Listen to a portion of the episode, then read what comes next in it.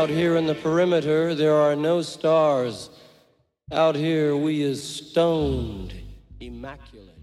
Hello and welcome. This is the C86 show. I'm David Eastaugh. As you know, we love a special guest. Yes, we do. This time it's going to be the band The Flowers of Hell because I recently spoke to Greg Jarvis to find out more about life, love, poetry, and all that other groovy stuff. Um, and they have got various things happening, I do believe. They're going to be supporting the wedding present very soon. But um, I should give you more details. I will at the end of this show. Um, but anyway, after quite a long chat, we got down to that very exciting subject. That was the early formative years. All the chat just had to get edited out. But my God, it was quality chat. Anyway, Greg, tell us about your life in detail. Take it away. I think for me, you know, I mean, I grew up in Canada and I was born in 71. So with Canada, it's so different to the UK. We didn't have a top of the pops. We didn't have an NME. We didn't have a melody maker. We didn't even have a real smash hits kind of thing. So we never had that kind of teen awareness culture that the UK had. And so for me, it was more, I just remember being 15 and being more inclined to explore what all music was out there and listening to the radio a bit and nothing really resonating with me. And then a friend, you know, this would have been 87 uh, back when computers still ran on cassettes. And I'm at a party, a friend had a cassette tape that he'd copied a Skinny Puppy album onto. And just hearing Smothered Hope by Skinny Puppy, I was like, yes, that is how I feel. And then that led me into finding the Pistols and the Clash. And even though it was 87, I was totally into the Clash and the Pistols fully into them in the months after that. And yes. then that just led me to so much more. Yes, and what your and, and your parents? Did you have a kind of a musical household at all, or any older brothers or sisters who turned you on to any kind of musical awakening? Oh, my brother just a non-music person. My father a non-music person. He's British, and he was only ever into Shirley Bassey, and that's about it. Rarely ever put a record on. But my mother completely into 50s rock and roll up to Phil Spector and including Phil Spector. So I grew, although I was growing up in the 70s, everything I was hearing was from 56 to 64. So I ended up kind of with the same influences that so many of the musicians I loved from the 70s had and from the 60s had who'd also grown up hearing that stuff. Yes, because it's interesting because David Bowie and Lemmy used to always say their first musical awakening or their kind of moment was Little Richard, and then they would say Elvis Presley and Buddy Holly. So there was kind of definitely, I think, you know, that that the music that you listen to when you're 16, 18 has such a sort of strong impact for the rest of your life, and you can't you can't be that age again. You can't have that kind of mentality and naivety and innocence and enthusiasm just to play that music all the time which is always well, quite. Yeah. And quite... as much as I try to get, hip hop, I just don't get it. It's just my musical ground zero is 50s rock and roll. That's what my brain's programmed to. And so hip hop, it, it just doesn't gel with my soul. no, I obviously because we, you know, I sort of grew up. I suppose I was, you know, apart from the seventies period, but I was quite young. But it was kind of the eighties that I was obsessed with, and I suppose it was the awakening of the Smiths from eighty three 87 you know the smiths played this massive part but also we had you know three music pa- weekly music papers like the nme sounds and melody maker so you know you kind of went for one of those ones probably i mean some people might have bought two but i only bought one but it was john peel john peel was the person who introduced us to all this music and because he was the gatekeeper and I trusted him. You know, I just kind of went through anything that he played. So it was like all the sort of the rock, the pop, the indie stuff. But he did sort of introduce me to the world of you know, African music like the Bhundu Boys and the Four Brothers and Thomas Mapfumo and the Blacks Unlimited. And then, you know, there was hip hop because I remember him playing, you know, Public Enemy and then LL Cool J and Roxanne Shante and all these kind of people. So I kind of, you know, I was kind of curious at that time to listen to it all. And, um, but yes, that, that was kind of a massive period of my life, I suppose. So, um, but you're, you're sort of, it was kind of the late 80s for you, wasn't it?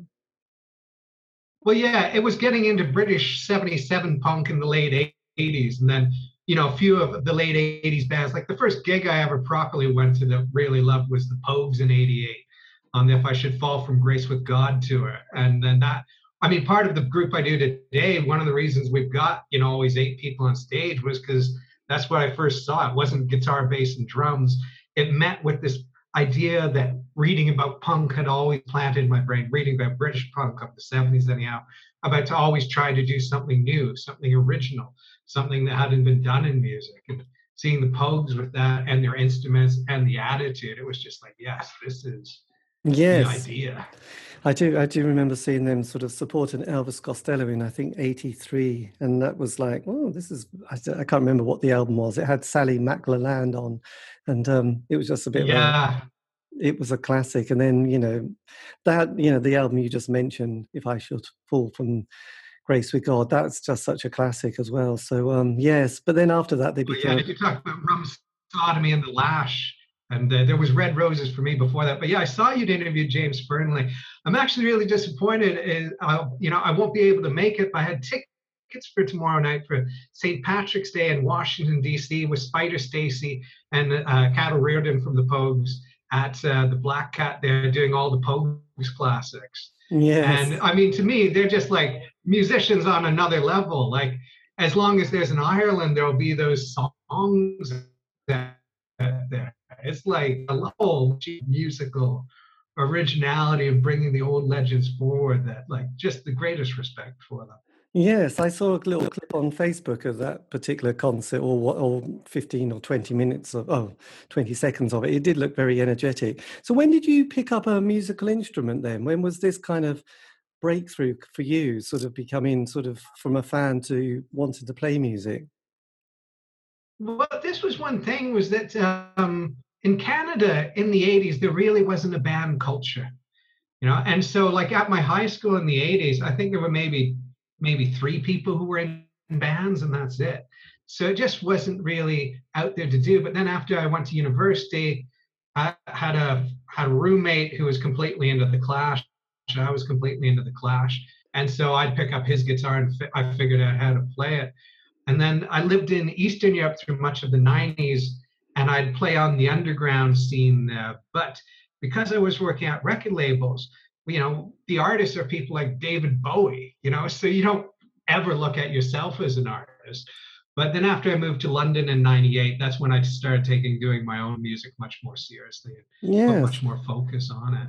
So you worked, was it for BMG you worked for in Toronto and then you went to Prague, Moscow and Warsaw? Yeah, exactly. So yeah, and it was great, honestly, because in Eastern Europe we had Geffen Records.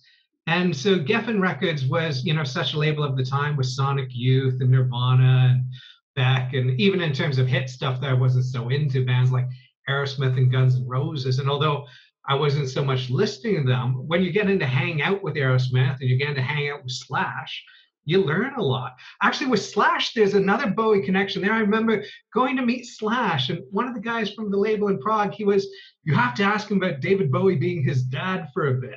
I'm like, what?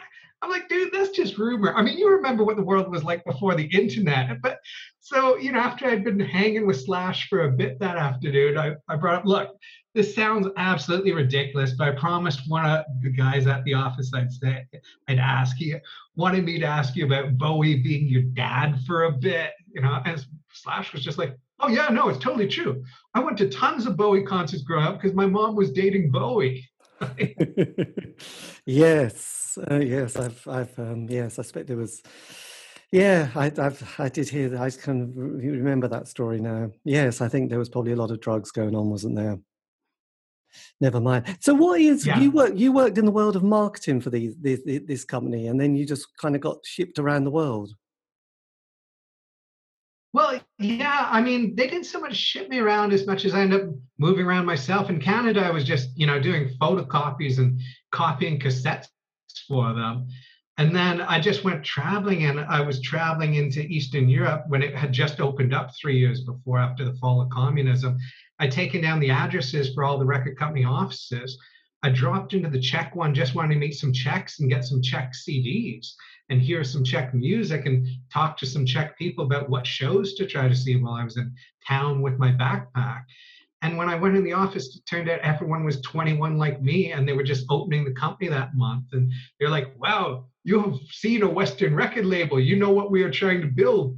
Can you set up the marketing department? I'm like three three weeks out of university. I was totally like, hell for sure. and then so the three days I thought I'd be in Prague turned into four years. Right. And then uh, yeah, they moved me on to Russia after that, which was just fucking awful. In Prague, people drank every night to celebrate. And in Moscow in 97, people drank every night to forget. The country was just on its knees, completely crumbling. Pensions hadn't been paid in half a year. The army hadn't been paid in a year. Teachers hadn't been paid. It was just falling apart. My God, how long were you in, in Russia, Moscow for? Fortunately, just six months, because as I looked, I was just like, no, it doesn't make sense to open a full scale record company here. Just import some CDs from Germany because everyone was just getting taken to the cleaners. The you know everything was so mafia around every business, but especially the music business. And the music business just attracted the worst type of gangsters. They attracted the real glamour gangsters. They're the ones that go for the glamour killings and whatnot. So we're constantly going to meetings where we had to bring bodyguards and we're getting patted down and they're bugging our fax lines and they're possibly putting bugs on us in the meetings and there's hidden recording devices in all the rooms you know it's just really a bad scene. And you know and of course we are getting death threats on the regular there too. Even though they're not going to kill you it's all the posturing on up. So that you know sometimes it just be casual like warner's had a kid like you out here last year. He's dead now. Don't let it happen to you you know or stuff like i think our companies can work together. We will tell you what to do and you will do it. Or maybe you won't. Then you will go to your office one day there will be some men there. They'll put the suggestion to you again. I think you'll do it then.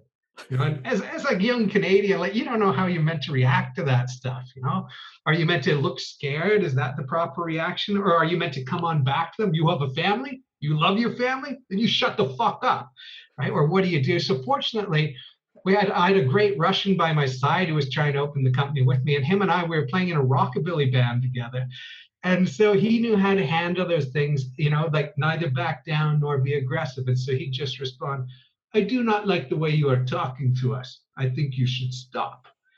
You know, and so we did have our own mafia protection paid for, and they were good guys.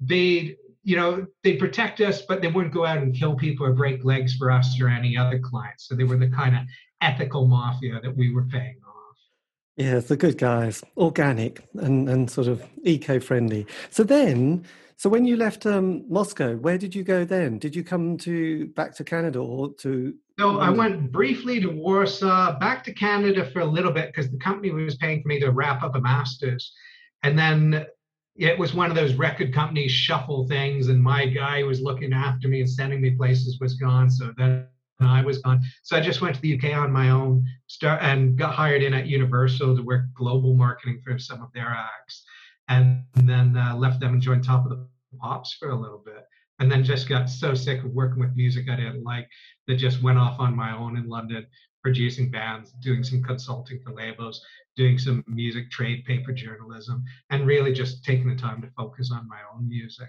and this, then fell into teaching a bit about in music business, which I'm still doing now and love doing that. Yes. So are you currently a professor at the Durham College of Music and Art and Design?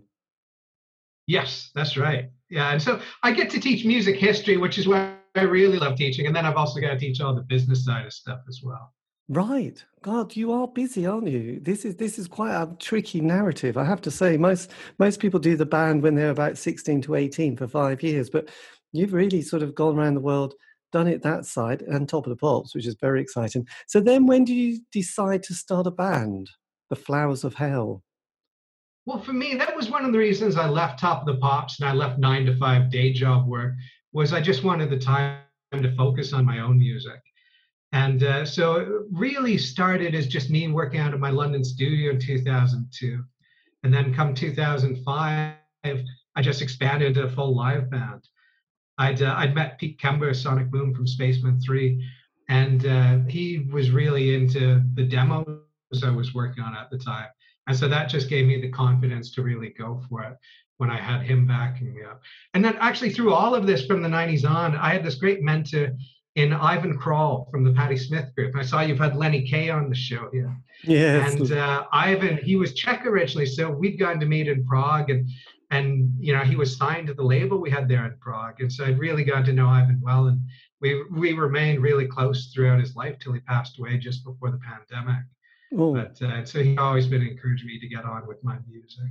Yes, absolutely. So you're you've obviously had a great great passion to sort of start a band at this stage. I mean, rather than sort of go into the academic or the commercial world, even though making music is not normally the most profitable thing in the world, is it? No, definitely not. And that's what happened for me was once I started doing the lecturing, I realized like, oh, I can lecture a couple days of the week and it doesn't fully drain me and it leaves me enough time to work on my own music. And also with other bands, friends bands I wanted to help out, like the Ecstasy of St. Teresa and groups like that. I was able to do that without having to earn a buck off, off them.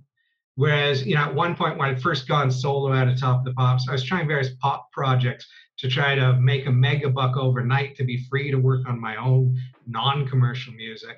But it just never works when you try to make the mega bucks. I mean, we did like a, partnered up with a guy, and we did a, a album of Europop versions of songs from The Sound of Music, which at the time of the Vengaboys and Aqua, it should have been a mega hit. but then we hit the problem that Germany, they never had the Sound of Music movie because of the end bit, the last hour is all about fleeing from the Nazis, which in 65, the Germans did not want to put that out in their cinemas, right? No. So it turned out there was no cultural history of it there. And Radio 1 wouldn't play our Europop record unless it was already charting in Germany. So Hitler mm-hmm. screwed up my hit record. Yeah. I started teaching and focusing on my space rock instrumental stuff instead. Yes. So did you I mean did you sort of have a flash was it a moment that you you had or was it sort of something that had been germinating away for sort of quite a while when you decided to put the band together and get the name? It had always really been I've been doing that kind of music playing live on that underground Eastern European scene in Prague since the 90s. And again it was more just after Sonic Boom hearing it and getting behind it. And I'm like, yeah, okay, I should go for this. Let me do it live. And um, I pulled together a band just to play Club AC30 for one night because this was the other thing in in London in 2005. You can get run over playing anything that was rooted in Spacemen 3 or the Mary Chain or anything like that, which seems insane now given how much they influenced so much that came since. But back then there was just Club AC30 happening once every two months and Sonic Cathedral happening once every two months. And fortunately, my friends from Prague, the St. Teresa, they played an AC30 night.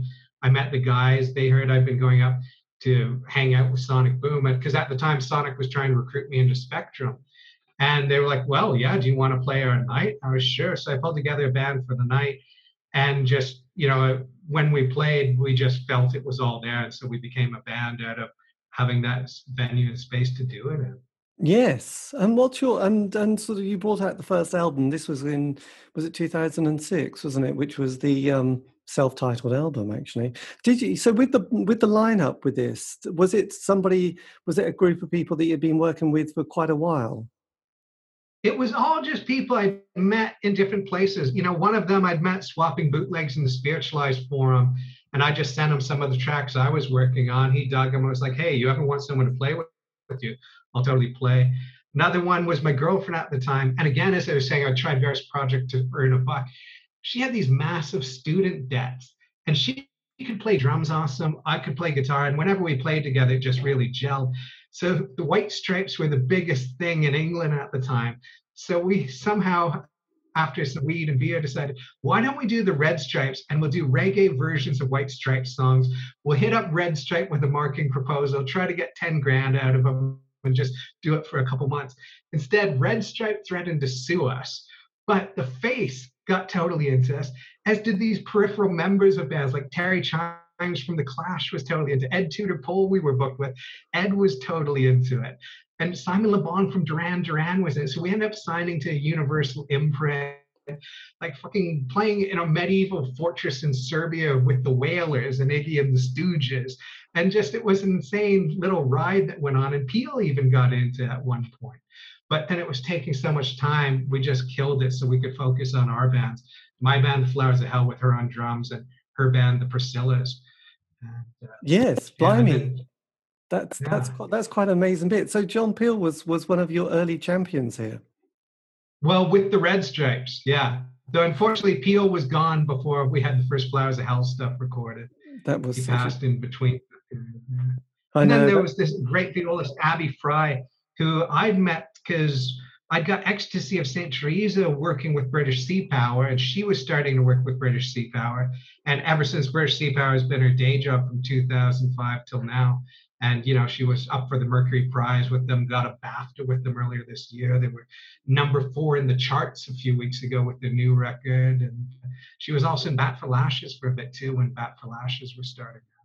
Yes, and you also worked. This was produced by the one and only Tim Holmes as well, wasn't it? So you'd obviously you've got a very good ability to network and and sort of bring in a lot of people to collaborate with your vision, haven't you? Yeah, I've really been lucky in that way. Though again, it's always been people like Pete Kember and Ivan Kral kind of helped open a lot of doors for me.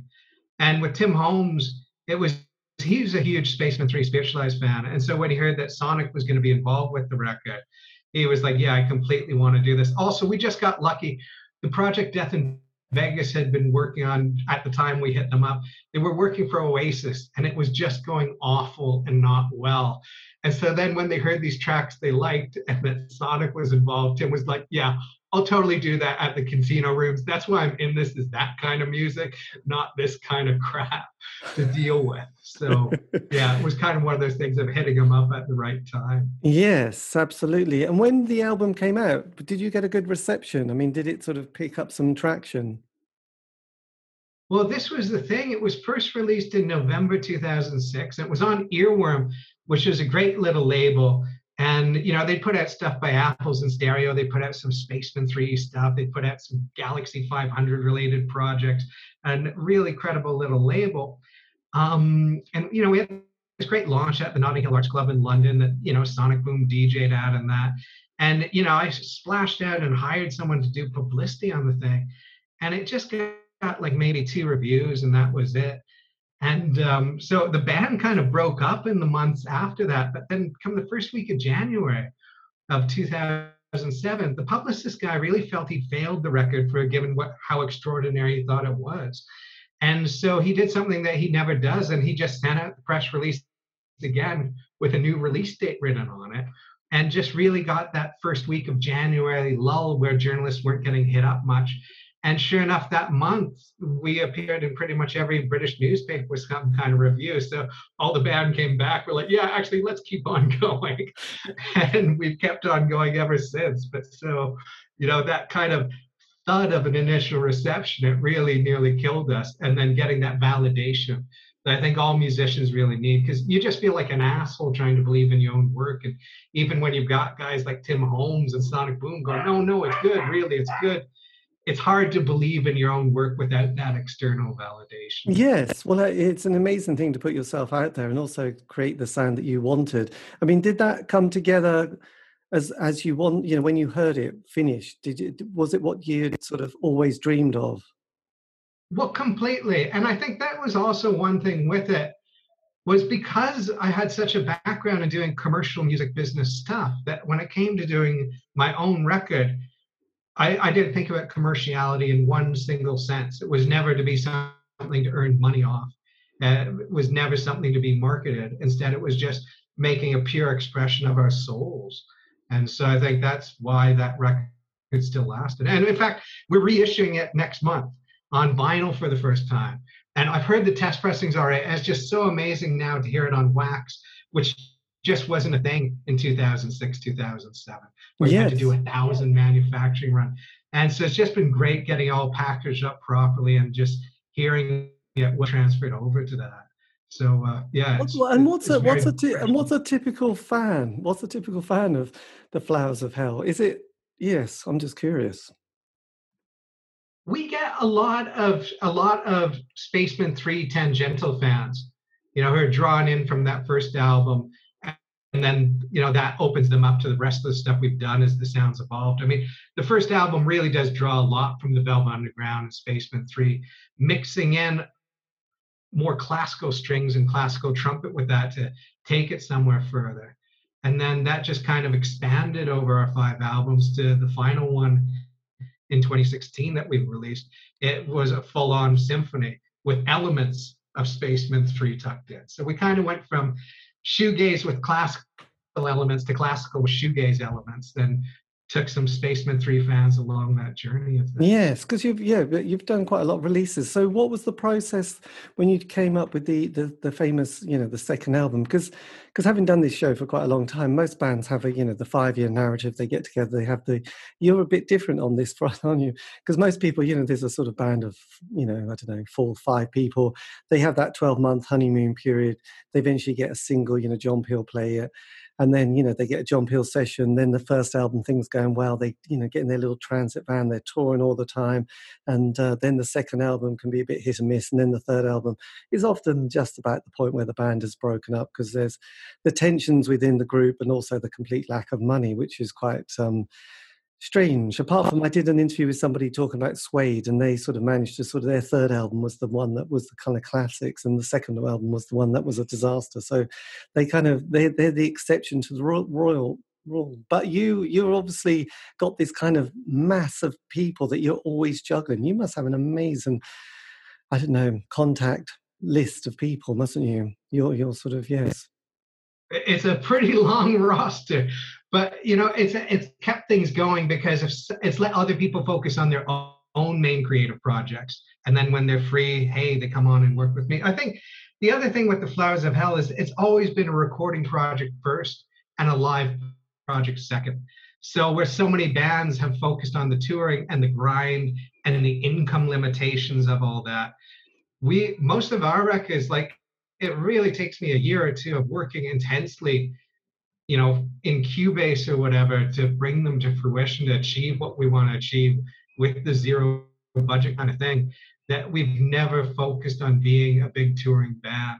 And that's been our, our limitation of why we're not better known is because yeah we haven't gone town to town across america playing everywhere and only sporadically do we do it in a few places. Like and do you do you do any collaborations with any you know within within this band? Do you sort of is there any particular person that you work with to sort of bounce ideas of, or is it mostly yourself sort of orchestrating this kind of um, well, Onyx sounds? A guy in the UK, Steve Head, he's been there since day one. He was the guy I mentioned I met trading bootlegs in the Spiritualized forum, and so he's always been my sounding board for all of my ideas from day one and uh, just been a great contributor to things as as it's gone through the years.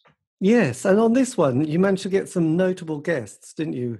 Including um, Patti Smith. No, not Patti Smith. You got Ivan Ivan Kral, who was the um, the bass player as well. So obviously, this is you know. Well, yeah, and a lot of people label him as bass player because that's the typical thinking. One's guitar, the other's bass. But Lenny and Ivan equally swapped bass and guitar. So like a lot of a lot of actually the best Patti Smith solos are Ivan Kral, not Lenny Kaye playing.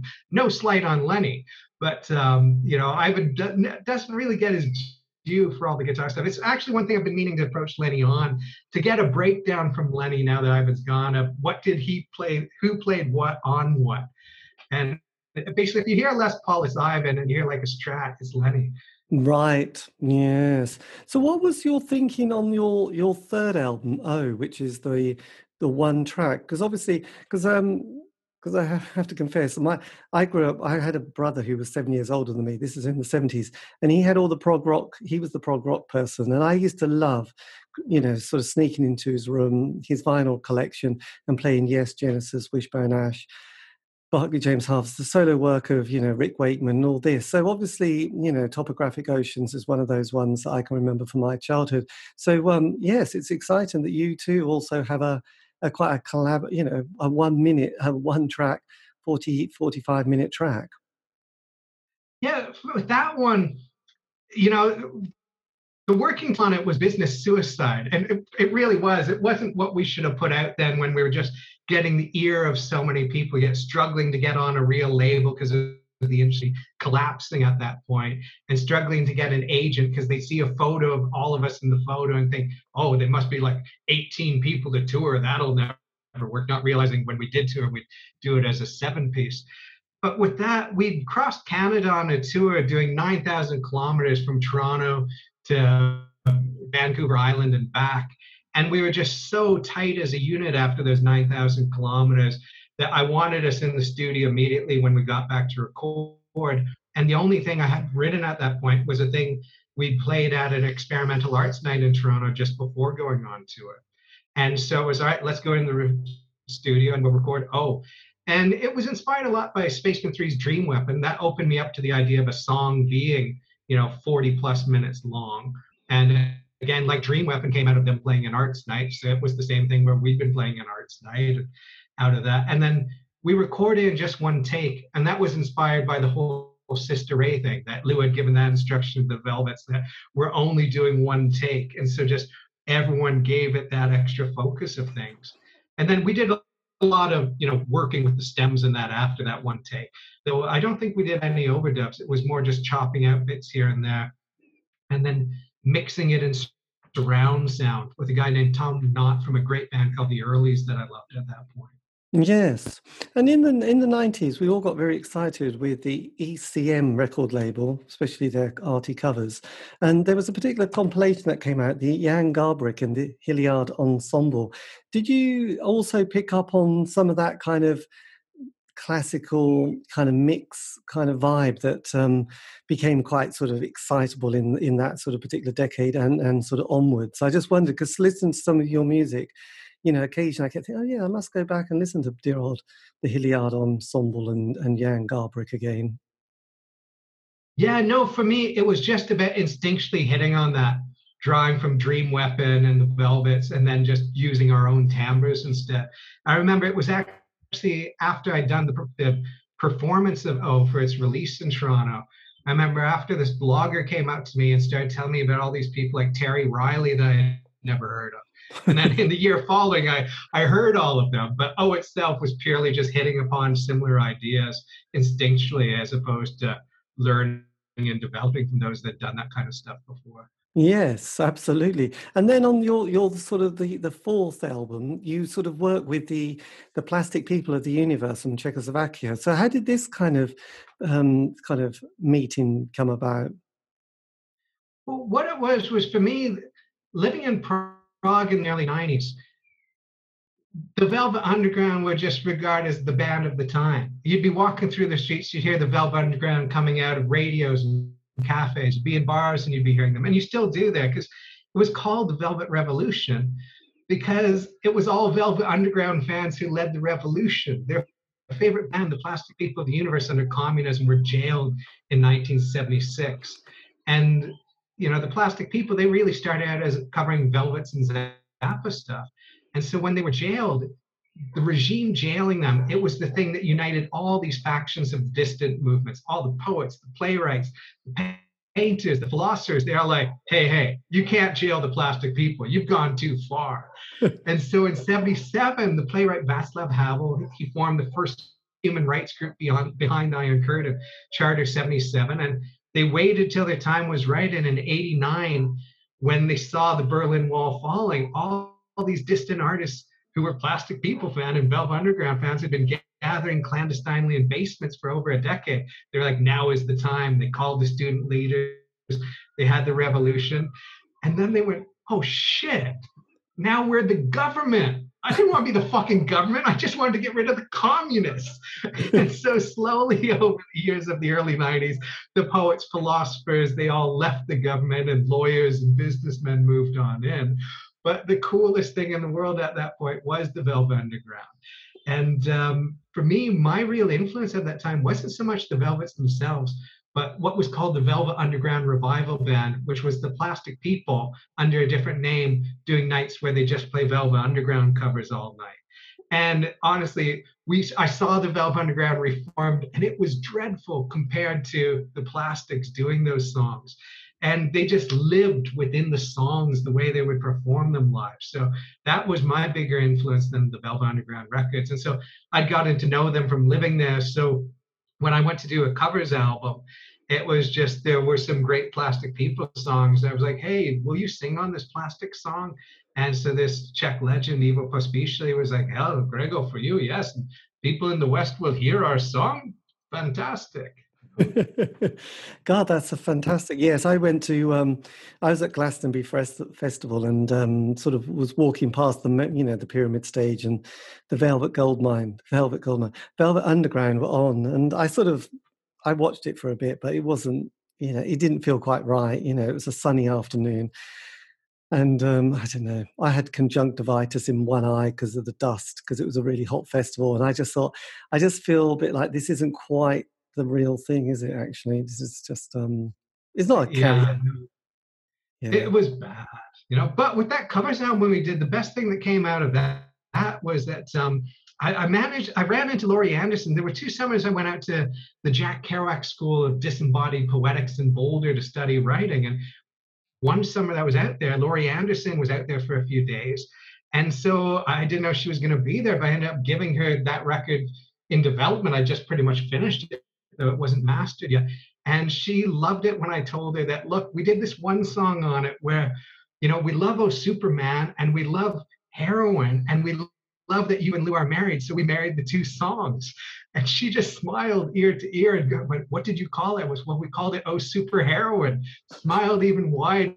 Later that night, we had some nat shows. And then when she went home, she played it for Lou. And then Lou kicked off his radio show two weeks later, playing three songs off that album. And, and you know, as if that was enough, then Lou just kept heaping praise on the record, which for me as a musician, it just meant more than a Grammy ever would to get Lou's praise on something I'd done, especially doing some of his own songs. Yes, absolutely. This is this is quite something. And how did you sort of come to the decision of which tracks to include with this kind of your covers album? Because obviously, you know, some lend themselves quite nicely, and others seem quite, you know, atmosphere by Joy Division. Yes, I can understand.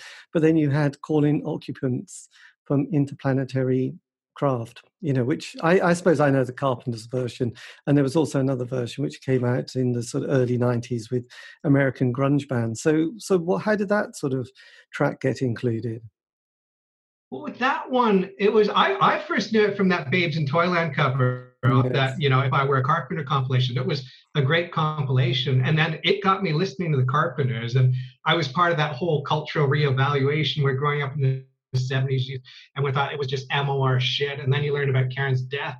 And then you listen to that stuff again and you hear like, oh fuck, Karen Carpenter was a soul singer. You know, not some AM pop radio singer. She was a real soul singer. And so that always been there for me. And then I'd heard the original, it's originally by a Canadian prog rock band from the early 70s, Klaatu. And so I'd always liked the song, and I tried a couple times to develop covers of over the year, and it just finally I just had the musical skills to do it because it's just musically incredibly complex the amount of changes that go on in the thing. And so finally I just grown to the point where I felt I could pull up. But we probably tried about 20 different songs for that covers record, did demos of about 20 of them and took 10 to full fruition. And some that we were just doing as cast off, like Atmosphere, we originally weren't going to do on it, but we were just in the studio and we tried it once before. So we're like, oh, let's just try Atmosphere. And then boom, that ended up being, you know, one of the things that came out the best on the record. So yes. It was a lot of experimenting. And has that been your most popular release so far to date? It's definitely been another great gateway for us where, you know, people look up, hey, I love this song, let me hear some covers of it. And then they find stuff we did on that. And then they find the rest of the things we've done through it. So, you know, originally it was only ever going to be an EP, but we just got really into at that. And everything else that we've done has been completely instrumental. So we kind of knew we had to do some stuff with vocals. It's also, I just wanted to do a verse, chorus, verse record just to show that, hey, we can do that. When we're doing a 45 minute song with no lyrics, no rhythm, it's not because we can't do the other thing. Yes. You know, it's you know, and that was one thing I always learned in the history of avant-garde art. You've got to show that you can actually do the art regular for your avant-garde experiments to have any kind of credibility to them so that they know, okay, you're choosing to do that. You're not doing it out of musical limitations. And then, you know, also I've never, I've rarely written verse, chorus, verse songs just because I've often said, like, even Bob Dylan won't write something better than Mr. Tambourine Man. And so who am I to write a verse, chorus, verse song? And also I just think verse chorus verse songs it's it's done like it's it's an art form that should move forward from all this verse chorus verse stuff out there yes it's kind of it's interesting what you said just a minute ago about you know being able to you need to be able to do something to not do something rather than you know it's a bit like you can be experimental but you need to know how to do the basic things to break it down you can't just go to break it down without knowing the whole structure otherwise i think you get caught out i think some artists it feels a bit like there's something not quite right or something slightly not so authentic. You know, it's like I can do this, but I'm choosing not to, rather than thinking I'm not doing it because actually I can't do anything. Well, you should if you're a, I don't know, if a painter, a bricklayer, or, you know, any trade. You know, you need to know you can do it. You know, you just sort of find another way, really. So um, yes, it's quite, it's quite an interest. It's one that I've often thought about the the, the creative process. We've got a great concert promoter in Toronto, Dan Burke, who's a real underground burroughs type figure, you know, ex junkie and really philosophical and also just a tough ass concert promoter with great music taste. And he's said in conversation to me before that, you know, to break the rules of art, you have to know the rules of art. You know, it's a real kind of Burroughs type statement from the junkie underground concert promoter. That it's always resonated with me as well phrased. Yes. And also, the other thing I thought was brilliant, because I was a really big Carpenters fan when I was growing up. I think I was listening to Radio 2 with my mum in the kitchen before I went to school. And it was a lot of that kind of soft pop. And the Carpenters just had these amazing songs and lyrics. And even though I was very young at the time, I still felt very like, I, you know, those those tracks that have things like "I say goodbye to love." No one seems to care if I should live or die or you know rainy days on monday you know and i thought god no wonder i grew to like joy division and the smiths when i sort of was grown up with these kind of lyrics and actually she was the most you know confused and diff- you know she had the most horrendous life and and basically you know killed herself in a way and it's and and when you listen to those lyrics, you kind of think they're not kitsch, are they? They are all really emotional. I know she didn't write them, but um, you know, she she sung them with such a sort of passion. And then when you see Karen, I, I mean, that's why I say she's a soul singer. I mean, Dusty Springfield didn't write her tunes, but man, did she sing them from her soul, right? And then when you add in with Karen Carpenter being an amazing drummer, you know, yes. there's the technical musical skill on top. And then on the earliest records, it's the Wrecking Crew playing on them. You know, it's Phil Spector's band on the earliest Carpenter stuff. So you throw in Phil Spector's band and her drumming abilities and think of her as soul, and it's a whole different level to MOR radio pop. Yes, absolutely. So then after after your you know the covers album, what then comes next? Is it the symphony number one? Yeah, yeah, and um, that, that, you know, it really was six years in development to do a symphony. And from day one of the band, Steve who I mentioned, was my right hand all the way through. We'd always been dreaming about doing something more classical. And so, just over a lot of time learning a lot of things over six years, I finally just found the ways to do a proper full four movement symphony yet bring in elements of the stuff I like, like Spacemen 3, into it all. And actually, just uh, this past month, one of my biggest projects has been working on an actual score for it because I conceived it as, as an audio only piece, not really being able to read music or write music or think in that way to score stuff on a staff. But um, we performed a few bits of the symphony at the Moscow Conservatory just before the pandemic at a synesthesia conference there. And um, the artistic director at the Moscow Conservatory, he really loved what he saw. And so he was like, look, if you can get me a score for this, then I want to perform it with my orchestra here. So, of course, wrapping up that score, my my inspiration was, fuck, my symphony is going to get a world premiere at the Moscow Conservatory where Tchaikovsky taught, Scriabin studied, Rachmaninoff, Rimsky-Korsakov, all the Russian masters.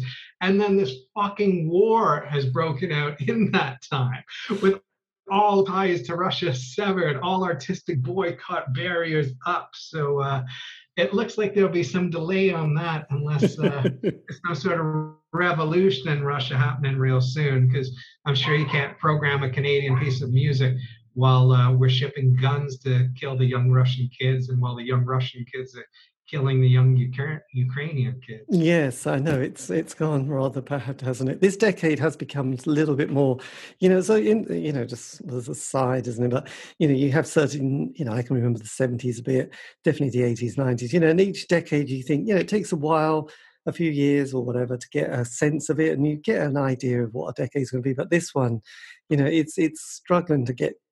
It's going to have a narrative, but it's struggling to have that identity. When people look back at the fashion, the music, the the feel, I don't know. It's going to be really difficult. You know, it's like it's going to have a very awkward narrative, really, isn't it?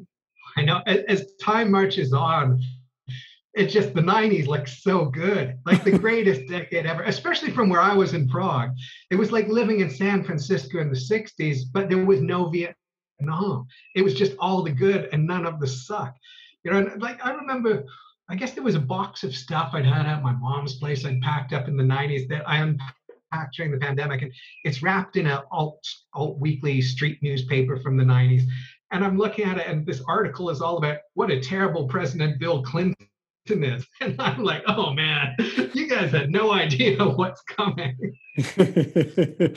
yes, I know. Well, it's interesting because there's a sort of complacency when things are good. You know, I remember Blur did an album, "Modern Life is Rubbish," and everyone's going, "Oh."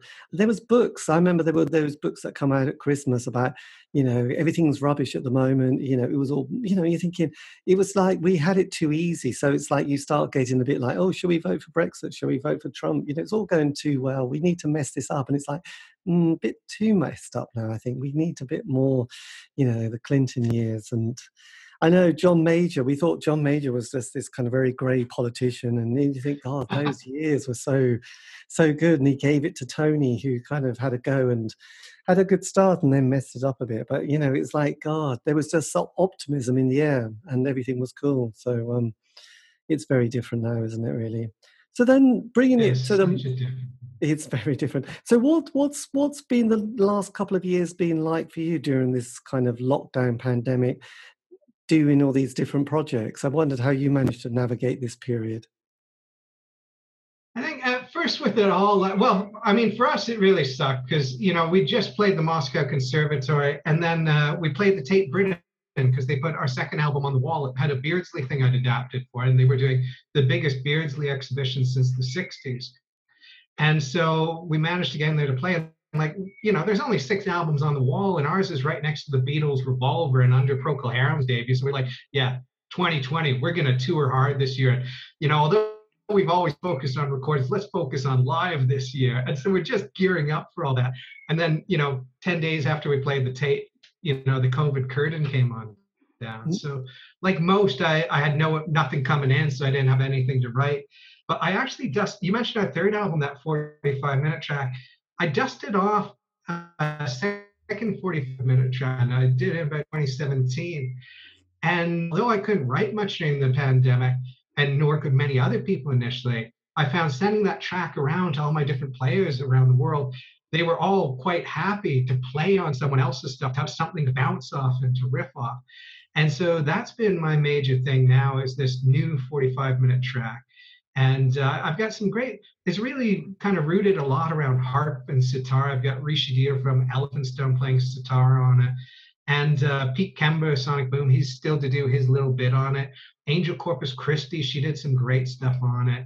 And there's probably about 25 people on the thing. And so now in these next months, I've got to get that wrapped up. And then that'll come out. I'll probably release it under a different name just because I want to kind of cap off the Flowers of Hell discography where it is with five albums. I think you get beyond that, and then it just gets harder to get into a band if there's more stuff you have to weed on through. So I think we're. I, I was trying to find a name. You know, it's also it's a real mushroom meditation sort of piece. The sax player on it, she's actually a masseuse. So during the pandemic, I've been going for massages on mushrooms, and she'd do her massage to the sax playing on the record. And because I see sounds and also feel sounds outside my body, just a complete amazing experience. And so, with all the work in progress mixes, that's been my evaluation process on them. So, I was trying to find uh, a word that you know fit with this whole thing of like zoning off into music as a way to you know basically meditate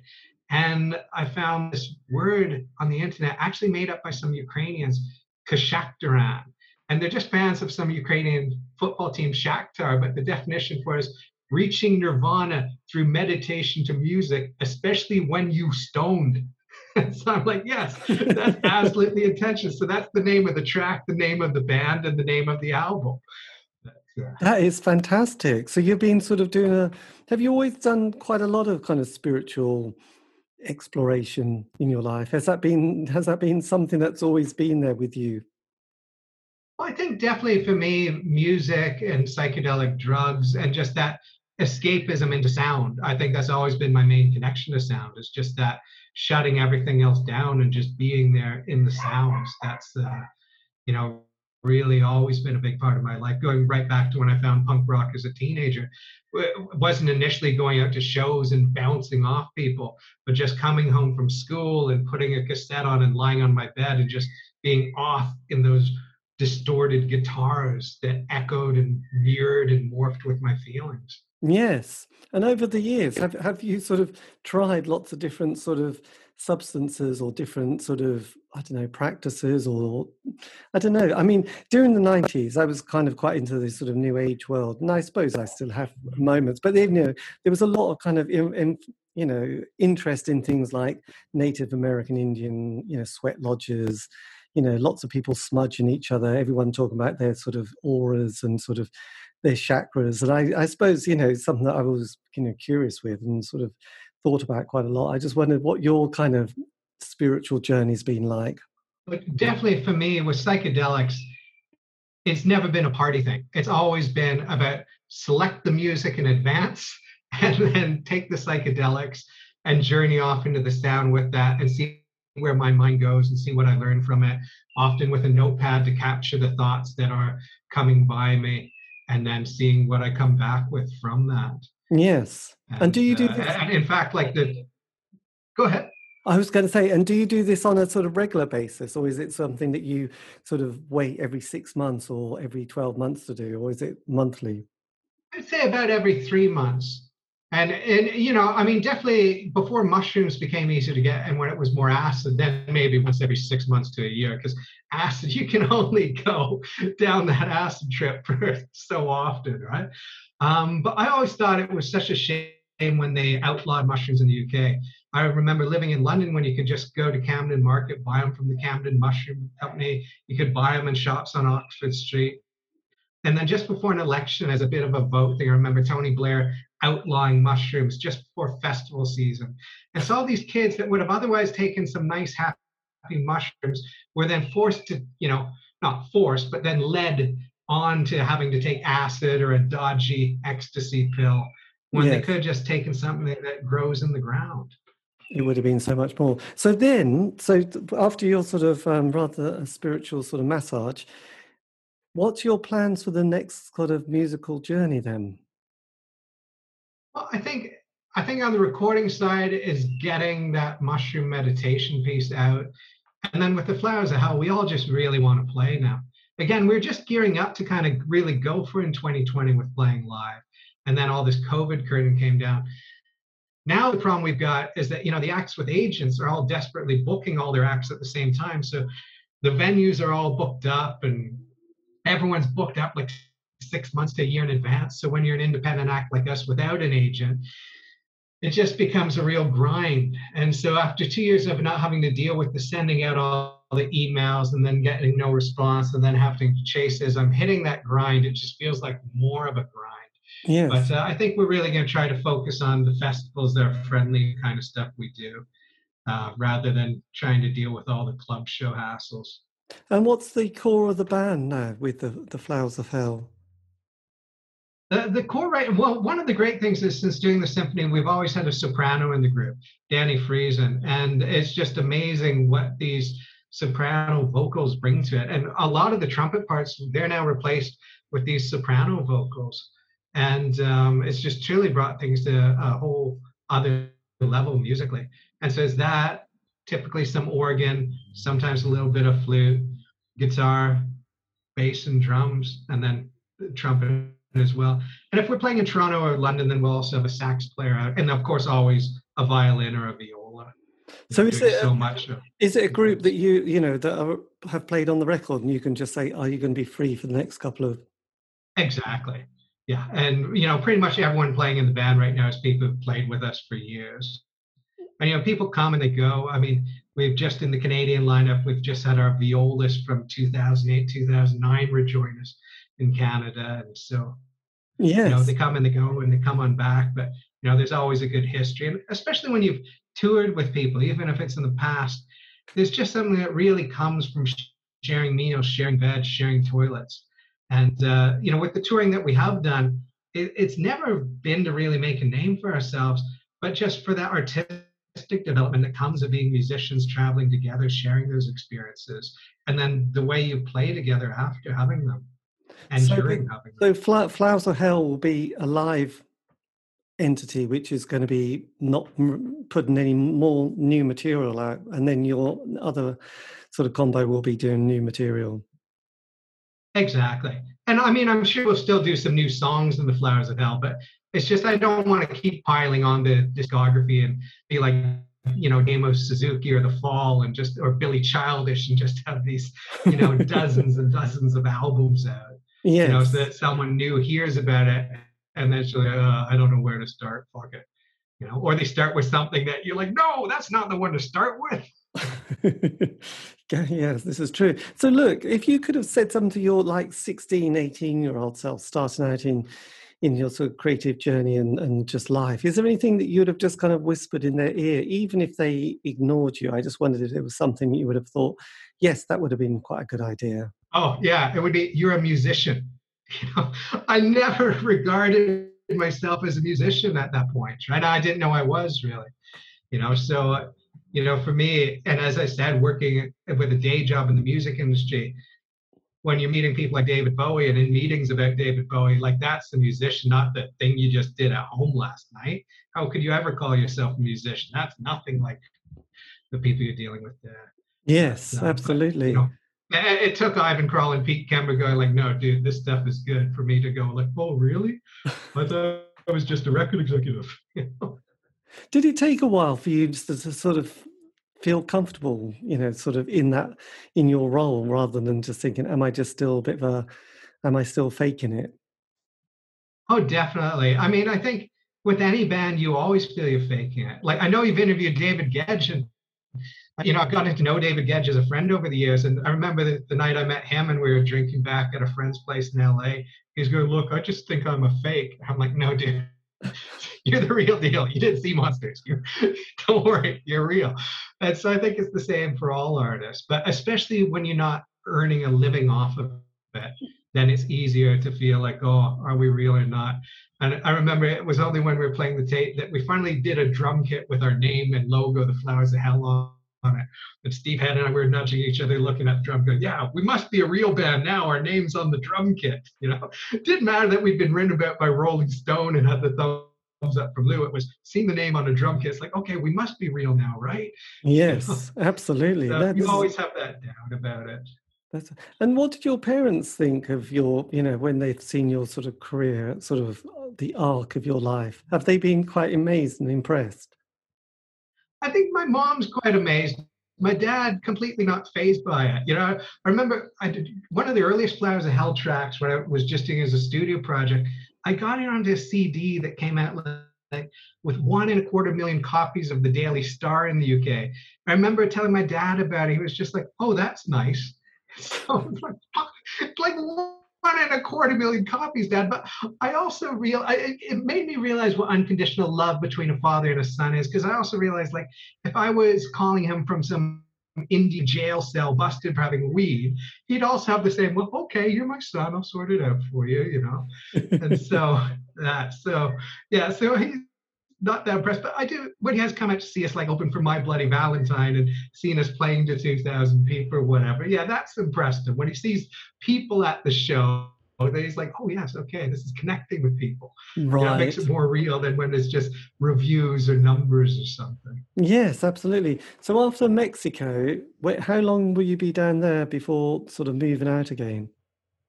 Uh, I'm rolling on shortly, you know, and so rolling on shortly coming back to Toronto and actually picking up the stock of that first Flowers of Hell album. And uh, looking forward to not looking forward to shipping those out, but I'll be glad to have people receiving them. Yes, absolutely. I know there's going to be a lot of admin, isn't there? Indeed, there will be. And that, dear listener, is the end of the show. A massive thank you, as always, to the one and only Greg Jarvis from The Flowers of Hell, talking about his life in music and the, um, fir- uh, the first album coming out again. If you want to know any more information, they do have a very good website, The Flowers of Hell. Just go to it. Just Google it; it'll be fine. And um, yes, keeping yes, keep your eye on the ball because, frankly, Mr. Shankly, he's probably got a lot more projects coming out. This, though, is the end of the show for another week. Um, yes, if you, this has been the C86 show, David Eastaugh. If you want to contact me for some nice and groovy reason, you can on Facebook, Twitter, Instagram. Just do C86 show. And also, these have all been archived. You can find those on Spotify, iTunes, Podbean. Use in yes, indeed. Anyway, look, have a great week. Stay safe.